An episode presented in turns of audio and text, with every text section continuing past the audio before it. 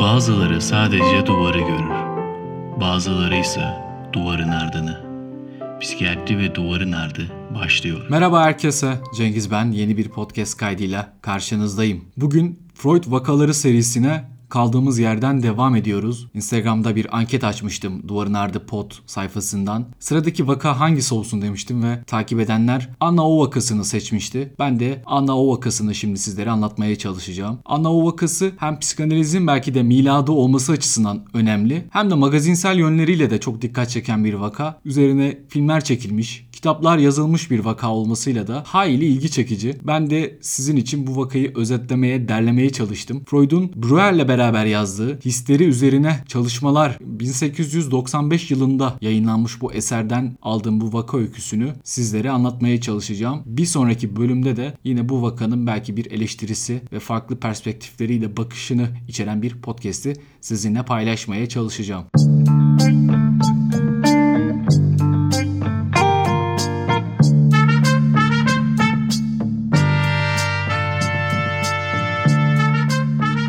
Berta Pappenheim, Anna O'nun gerçek ismiydi. 27 Şubat 1859 yılında Viyana'da zengin ve dindar bir Yahudi ailesinde doğmuştu. Hastalandığı sırada 21 yaşındaydı. Ailesinde ruhsal rahatsızlığı olan insanlar vardı ancak birinci derece yakınlarında yoktu. Anne babası ruhsal anlamda en azından sağlıklıydı. Uzak akrabalarında psikozlara rastlanmıştı. Kendisi de bu yaşına kadar hem çocukluk hem ergenlik döneminde oldukça sağlıklı bir yaşantı sürmüştü. Gelişimi dönemi boyunca hiçbir nevrotik belirti göstermemişti ta ki 21 yaşına kadar. Peki ne olmuştu? Anna o 21 yaşına kadar sağlıklıyken devam eden zamanda tüm bu hikaye nasıl başlamıştı? Temmuz 1880 yılında Anna'nın ya da Berta'nın ara sıra bu isimleri değiştirerek kullanacağım. Çok sevdiği babası bir akciğer enfeksiyonuna yakalanmıştı. Akciğer zarlarında bir apse oluşmuştu ve bir türlü temizlenemiyordu, ortadan kaldırılamıyordu. Hastalığın ilk aylarında yani Anna'nın babasının hastalandığı bu ilk aylarda Anna tüm enerjisini babasına bakmaya adamıştı.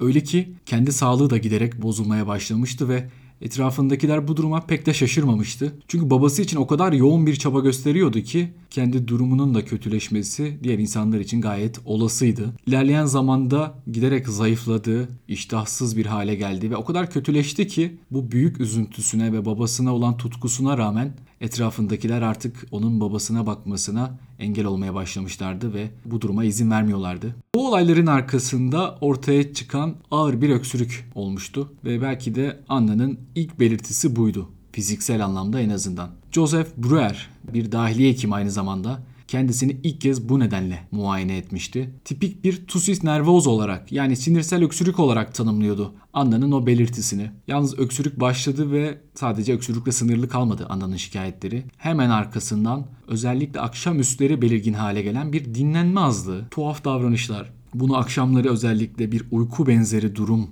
takip etmişti ve arkasından hayli taşkın bir ruh hali vardı Anna'nın. Görünürde oldukça yeni olan bir dizi ağır bozukluk da peşi sıra hızla gelişmişti. Öksürük olmuştu, tuhaf davranışları olmuştu, taşkın bir ruh hali olmuştu ve arkasından başının sol arka tarafında kuvvetli ve çok yoğun bir ağrı meydana gelmişti. Yani yoğun bir baş ağrısı vardı Anna'da. Heyecan durumlarında belirginleşen içe şaşılık yine dikkati çeken bir diğer noktaydı. Gözle ilgili, görmeyle ilgili pek çok yakınması vardı Anna'nın. Yine böyle Breuer'in eğiklik hastalığı olarak tanımladığı, odanın duvarlarının yıkılacakmış gibi görünmesi gibi bir yakınması da vardı. Yine eşlik eden görme bozuklukları da vardı. Daha sonrasında bir takım kas güçsüzlükleri yaşamıştı. Özellikle boynundaki kaslarda bir güçsüzlük dikkat çekiciydi. O kadar güçsüzleşmişti ki boyun kasları başını kaldıracak hali yoktu. Yani başını hareket ettirmek için omuzlarının arasından böyle bastırıp tüm sırtını devindirerek onu oynatabiliyordu. Sağ kolda ve bir süre sonra sağ bacakta da felç diyebileceğimiz yani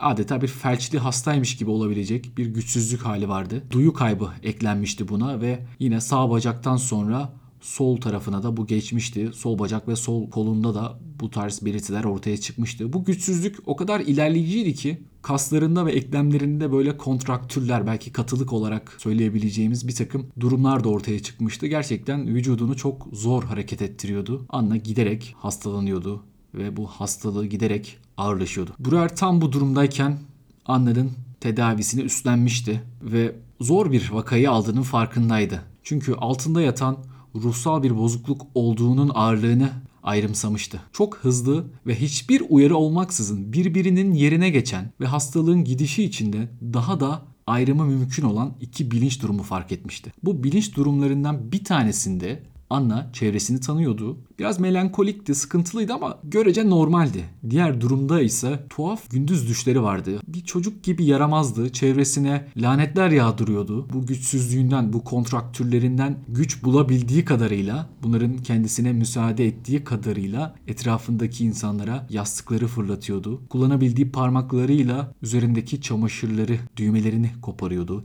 Giysilerini parçalıyordu. Yani böyle çılgına dönmüş genç bir kız vardı karşımızda ve bu zamanlarda odasındaki herhangi bir şeyin yeri değiştirilirse ya da odaya biri girer veya çıkarsa bu durumlarda bu tuhaf dönemlere bir gönderme yapıyordu Anna. Yani iki bilinç durumu arasındaki gidiş gelişte ortaya çıkan bu kopuklukları etrafındaki insanlara anlatmaya çalışıyordu. Kendisiyle ilgilenenler onun bunu yatsıdığını veya deliriyor olduğundan yakındığında onu sakinleştirmeye çalıştıklarında etrafındaki insanları suçluyordu. İnsanları kendisine bir şeyler yapmak ve onu karma karışık bir durumda bırakmakla suçluyordu. Yani Anna gerçekten çılgına dönmüştü. Öğleden sonraları gün batımından yaklaşık bir saat sonrasına dek süren bir uyuklama dönemine girerdi. Sonrasında ise uyanırdı ve birilerinin ona işkence ettiğinden yakınırdı. Ve yine tuhaf bir jargon kullanırdı. Sadece işkence işkence sözcüğünü yinelerdi. Yani bir cümle dahi kurmazdı. Giderek konuşması da bozulmuştu ve garip bir konuşma ortaya çıkmıştı. İlk zamanlar sözcük bulmada zorlanıyordu. Ancak bu giderek daha da kötü bir hal aldı. Dil bilgisi kullanımında büyük hatalar yapıyordu, beceriksizlikler gösteriyordu, fiilleri çekimleyemiyordu, mastarları yanlış kullanıyordu, zamirleri, isim tamlamalarını kullanamaz bir hale geldi. Bunlar şunun için önemli. Zeki ve kültürlü bir ailede yetişmiş bir kız için hayli amatörce bir dil kullanmaya başlamıştı. Ancak bunlar iyi günleriydi. Zaman içerisinde neredeyse tüm sözcüklerden yoksun kalmıştı. Bir afazi gelişmişti adeta. Bazen konuşma yetisini kaybeden diğer hastalar için de yapılan bir yöntemdir. Konuşamadığı durumlarda ona bir kalem kağıt verilir ve yazması istenilir. Anna'ya da bu denenmişti. Anna'nın dilindeki o konuşma bozukluğu yani o verbal ifade bozukluğu yazma aşamasında da kendini göstermişti. Tuhaf tuhaf şeyler yazıyordu.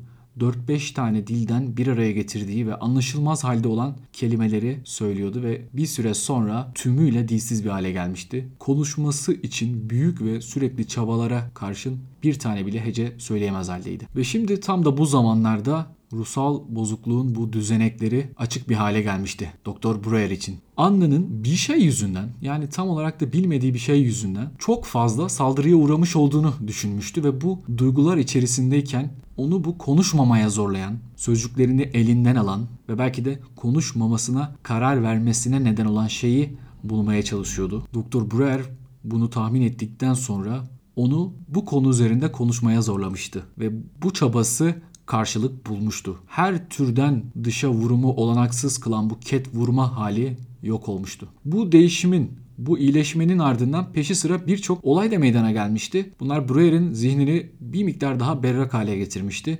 1881 Mart ayında bedeninin sol tarafındaki güçsüzlükler de geri gelmişti. Konuşması bir miktar daha düzelmişti. Yalnızca İngilizce konuşuyordu. Yani öyle bir tuhaf bir şey vardı. Konuşması düzelmişti ama sadece İngilizce konuşabiliyordu. Bir yandan da İngilizce konuştuğunun farkında da değildi. Çünkü kendisini anlayamadığını düşündüğü bakıcısıyla sürekli tartışıyordu. Çünkü bakıcısı onunla İngilizce konuşamıyordu.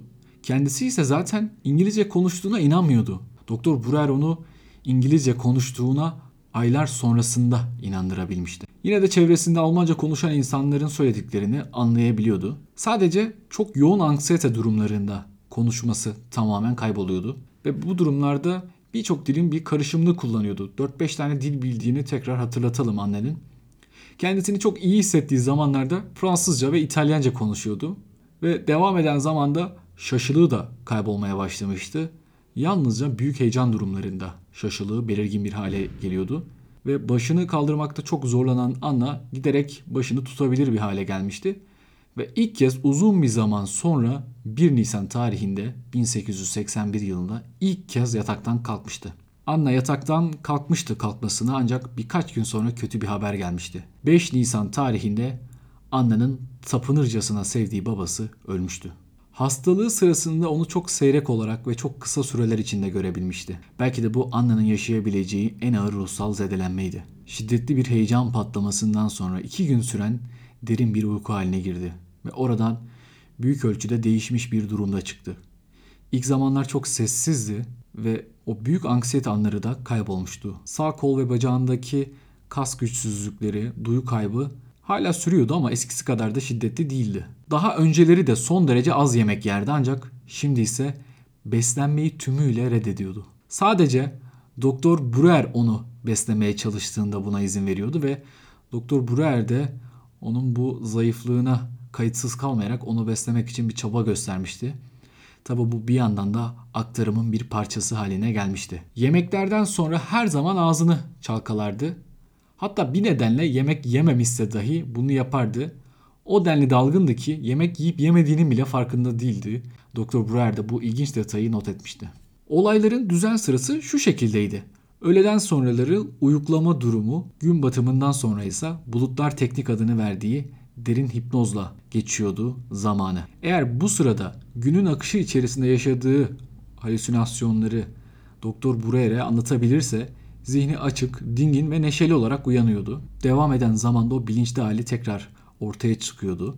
Çalışıyordu, bir şeyler yazıyordu, resim yapıyordu. Gayet mantıklı bir şekilde Gece geç saatlere kadar oturuyordu. Saat 4 sularında yatıyordu. Ertesi gün tüm bu olaylar tekrar yineleniyordu. Gerçekten de oldukça dikkat çekici bir durum vardı ve Doktor Bruer bunun ayrımını net bir şekilde yapabiliyordu. Gündüzleri var sanıları tarafından kovalanan, sorumsuz, yaramaz bir çocuk, bir hasta. Gece ise tümüyle zihni açık, olayların ve durumların farkında bir genç kız. Doktor Bruer onu hipnoz halinde bulacağını düşündüğü saatlerde onu ziyaret etmeye karar vermişti ve bu akşam üzerlerine tekabül ediyordu. Ve onu son ziyaretinden sonra birikmiş olan imgelemsel ürünler hakkında konuşuyordu ve belki de onları deposundan çıkmasını sağlıyordu. Eğer arkasından iyi sonuçlar gelmesi isteniyorsa bunun etkin bir biçimde başarılması gerektiğini düşünüyordu Doktor Bruer. O zamanlar Berheim'dan etkilenerek hipnoz üzerine çalışmalar yapan bir hekimdi.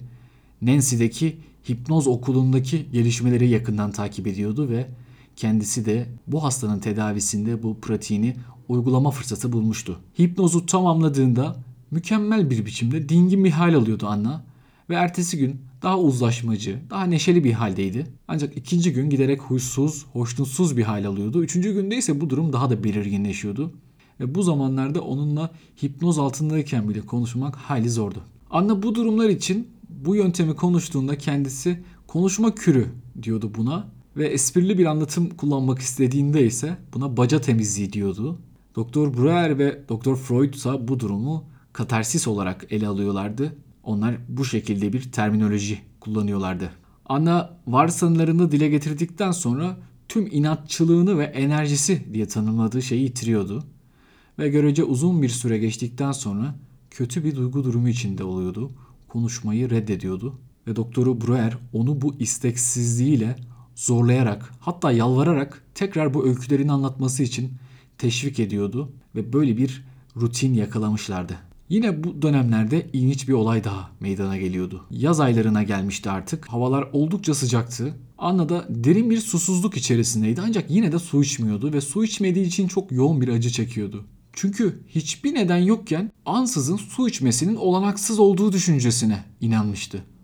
O kadar arzu ettiği halde bir bardak suyu içemiyordu ve suyu ağzına götürdüğünde onu dudaklarına değdiriyordu.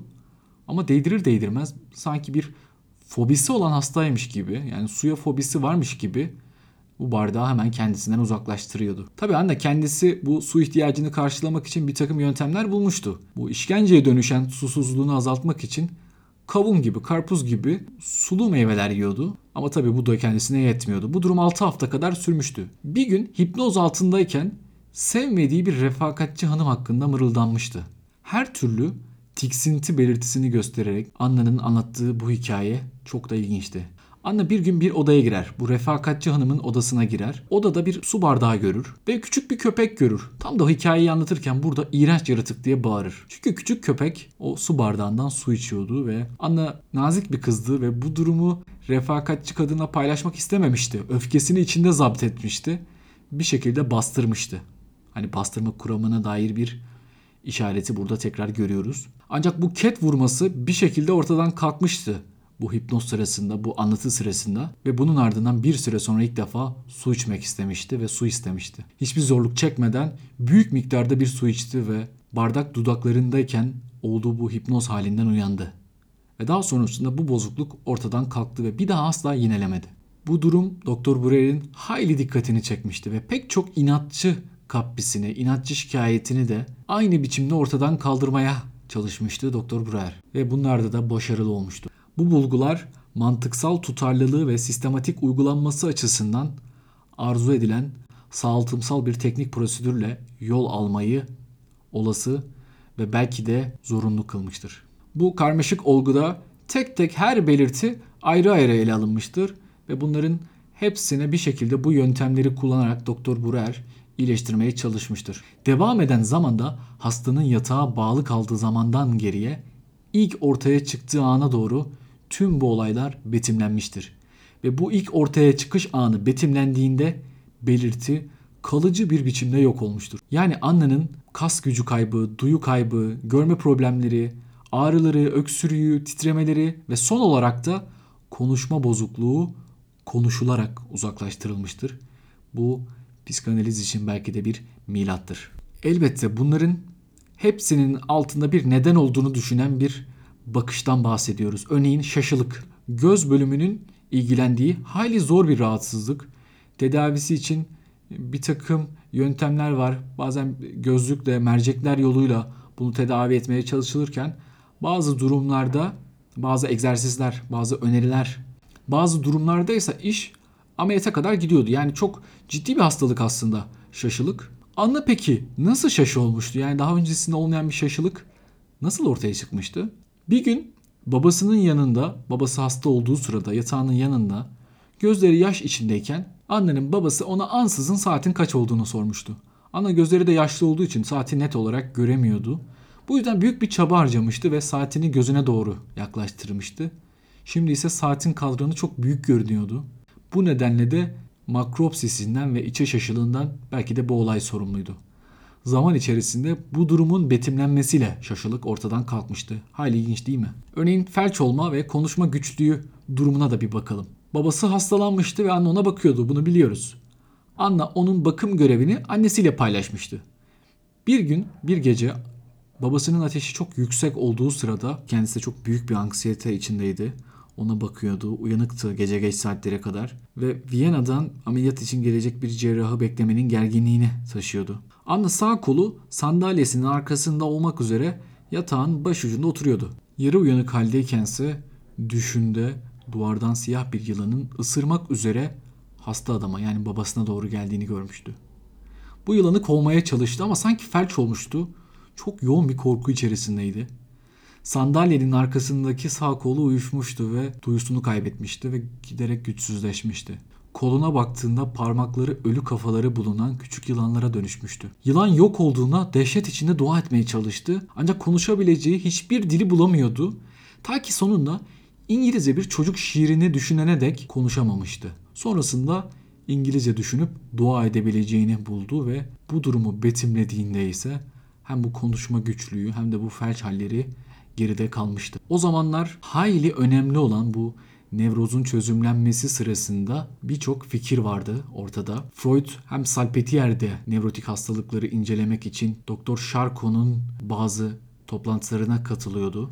Hem kendisi yine Nancy'deki hipnoz okulundan bir takım şeyler öğreniyordu. Yine Doktor Breuer de nevrotik hastalıklar üzerine bir takım fikirler, hipotezler geliştiriyordu. Freud, Dr. Fleiss'la beraber cinselliğin nevrotik hastalıklar içerisinde çok büyük bir yer kapladığına inanıyordu ve kendisi genel olarak nevrotik bu durumları bastırılmış bir takım cinsel fantezilerle açıklıyordu. Anna o babasıyla cinsel ilişki kurma fantezisi içindeydi ve gecelerce babasının başında nöbet tutmuştu. Bu nöbet tutma sırasında babasına dokunma, babasının çıplak tenine dokunma, babasının altını temizleme ve muhtemelen cinsel organlarına dokunmayı isteyerek veya mecburen yaparak bunları gerçekleştirmişti. Tüm bu sebeplerden dolayı da bu tabuya dokunduğu için bir suçluluk içerisindeydi ve belki de bu suçluluk bu histerik belirtilerin ortaya çıkmasındaki yegane etkendi. Yani Anna o babasını arzulamıştı ve bunun yanlış olduğunu biliyordu. Bunun bir tabu olduğunu biliyordu. Ama yine de bunu istemeden de olsa yapmıştı ve şimdi ise bu suçluluk belirtileri bir şekilde histerik belirtilerle ortaya çıkıyordu. Tabi sadece babasına olan bir aktarım yoktu burada. Aynı zamanda hastanın ansızın Breuer'e kesinlikle cinsel doğada çözümlenmemiş bir olumlu aktarımı olduğunu da Doktor Freud düşünmüştü. Freud Breuer'e olgu öyküsünü yıllarca yayınlamaktan alıkoyan şeyin ve en sonunda Freud'un araştırmalarında daha ileri işbirliklerinden kaçınmasına yol açan şeyin bu olduğuna inanır. Bu hayli tartışmalı bir iddiadır ve ikinci bölümde bunu daha detaylı ele alacağım. Breuer'in Anna O'nun tedavisini kesmesi çok apar topar olmuştu ve tüm bunlar korku içinde gerçekleşmişti. Haziran ayının ortalarında 1882 yılında Anna'nın tedavisi kısmen bitmiştir. Breuer artık kendisinin yapacağı bir şey olmadığını söyleyip evine geri döner. Ama o sırada yani tedavinin bittiğini söylediği gün aynı gece evden gelen bir ulak Breuer'e Anna O'nun ailesi tarafından çağrıldığını çünkü kızın sancılar içinde kıvrandığını söyler. Bu sancılar Anna O'nun karnından geliyordur. Breuer apar topar kızın evine gider. Anna yatağında yatmaktadır ve şimdi benim bir çocuğum olacak der. Doktor Breuer'den bir çocuk doğurmak üzereyim diye söyler. Doktor Breuer panik olur, şoka girer adeta. Çünkü bu durum seksüel bir skandalın ortaya çıkabileceğini düşündürtür Breuer'e. Tedavinin devamını bir arkadaşına emanet eder ve evine geri döner. Yani Freud'un da deyimiyle neredeyse kaçar. Bundan sonra Anna onun tedavisini bir başka hekim, bir başka psikiyatrist üstlenir ve onu İsviçre'de bir kliniğe yatırırlar. Aslında ileriki yıllarda Freud bu noktaların altını çizmiştir ve pek çok toplantıda, pek çok kitabında bu durumu dile getirmiştir. Ve belki de Doktor Breuer'le olan dostluğunun bitmesine sebep olan bu vakayı pek çok yerde kendi gözünden anlatmıştır. Ve Stephen Zweig'a yazdığı bir mektupta işte tam da bu noktada Anna O histerinin anahtarını Breuer'in eline verdi. Fakat o onu tutamayıp yere düşürdü der. Buraya kadar dinleyen herkese çok teşekkür ederim. Bir sonraki bölümde bu vakanın eleştirilerine, gerçekte nelerin olup bittiğine hep birlikte bakacağız. Sizler de eğer gelişmelerden bir sonraki bölüm ne zaman yayınlanacak bundan haberdar olmak istiyorsanız Instagram'da Duvarın Ardı Pod sayfasını takip ederseniz çok sevinirim. Kendinize iyi bakın. Hoşçakalın.